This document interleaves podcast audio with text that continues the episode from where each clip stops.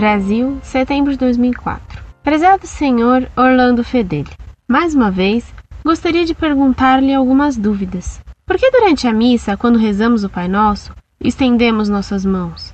O que significa esse gesto? Na comunidade em que participo, Movimento Católico Comunhão e Libertação, 99% das pessoas rezam com as mãos baixas. Este hábito tem origem ou fundamento na própria igreja ou sua origem vem de um costume dos fiéis? Outra questão também em relação à esta Por que não dizemos Amém como nas demais? Em relação à Eucaristia, por que o texto faz menção ao pão e ao vinho e só é servido pão? Somente em ocasiões muito especiais vejo que o vinho também é servido. Com que fundamento a Igreja não oferece o vinho se naquele momento estamos relembrando o que aconteceu naquela noite? Como diz o próprio texto. Grata mais uma vez pela atenção, desejo-lhe um ano com a paz de Cristo.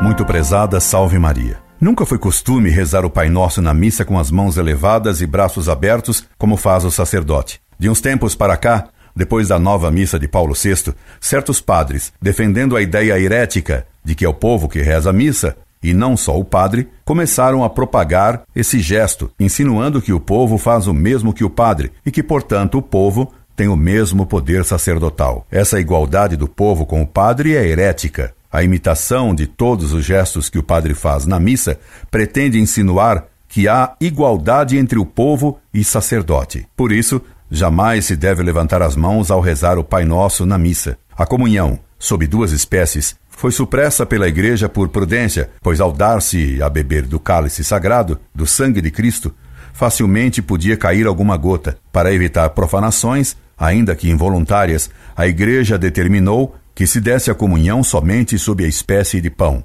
Os hereges hussitas, entre outras coisas, rebelaram-se também contra isso. Agora, o novo missal de João Paulo II parece que vai permitir de novo a comunhão sob duas espécies, o que alongará a cerimônia da comunhão e criará muitos problemas. Por exemplo, como se dará a tomar o cálice? Beber-se-á diretamente do cálice sagrado? Dar-se-á o sangue de Cristo com uma colherinha, como fazem os russos bizantinos? Isso vai trazer inúmeros problemas, e com os problemas, certamente profanações, ainda que involuntárias. Incorde Jesus Semper, Orlando Fedeli.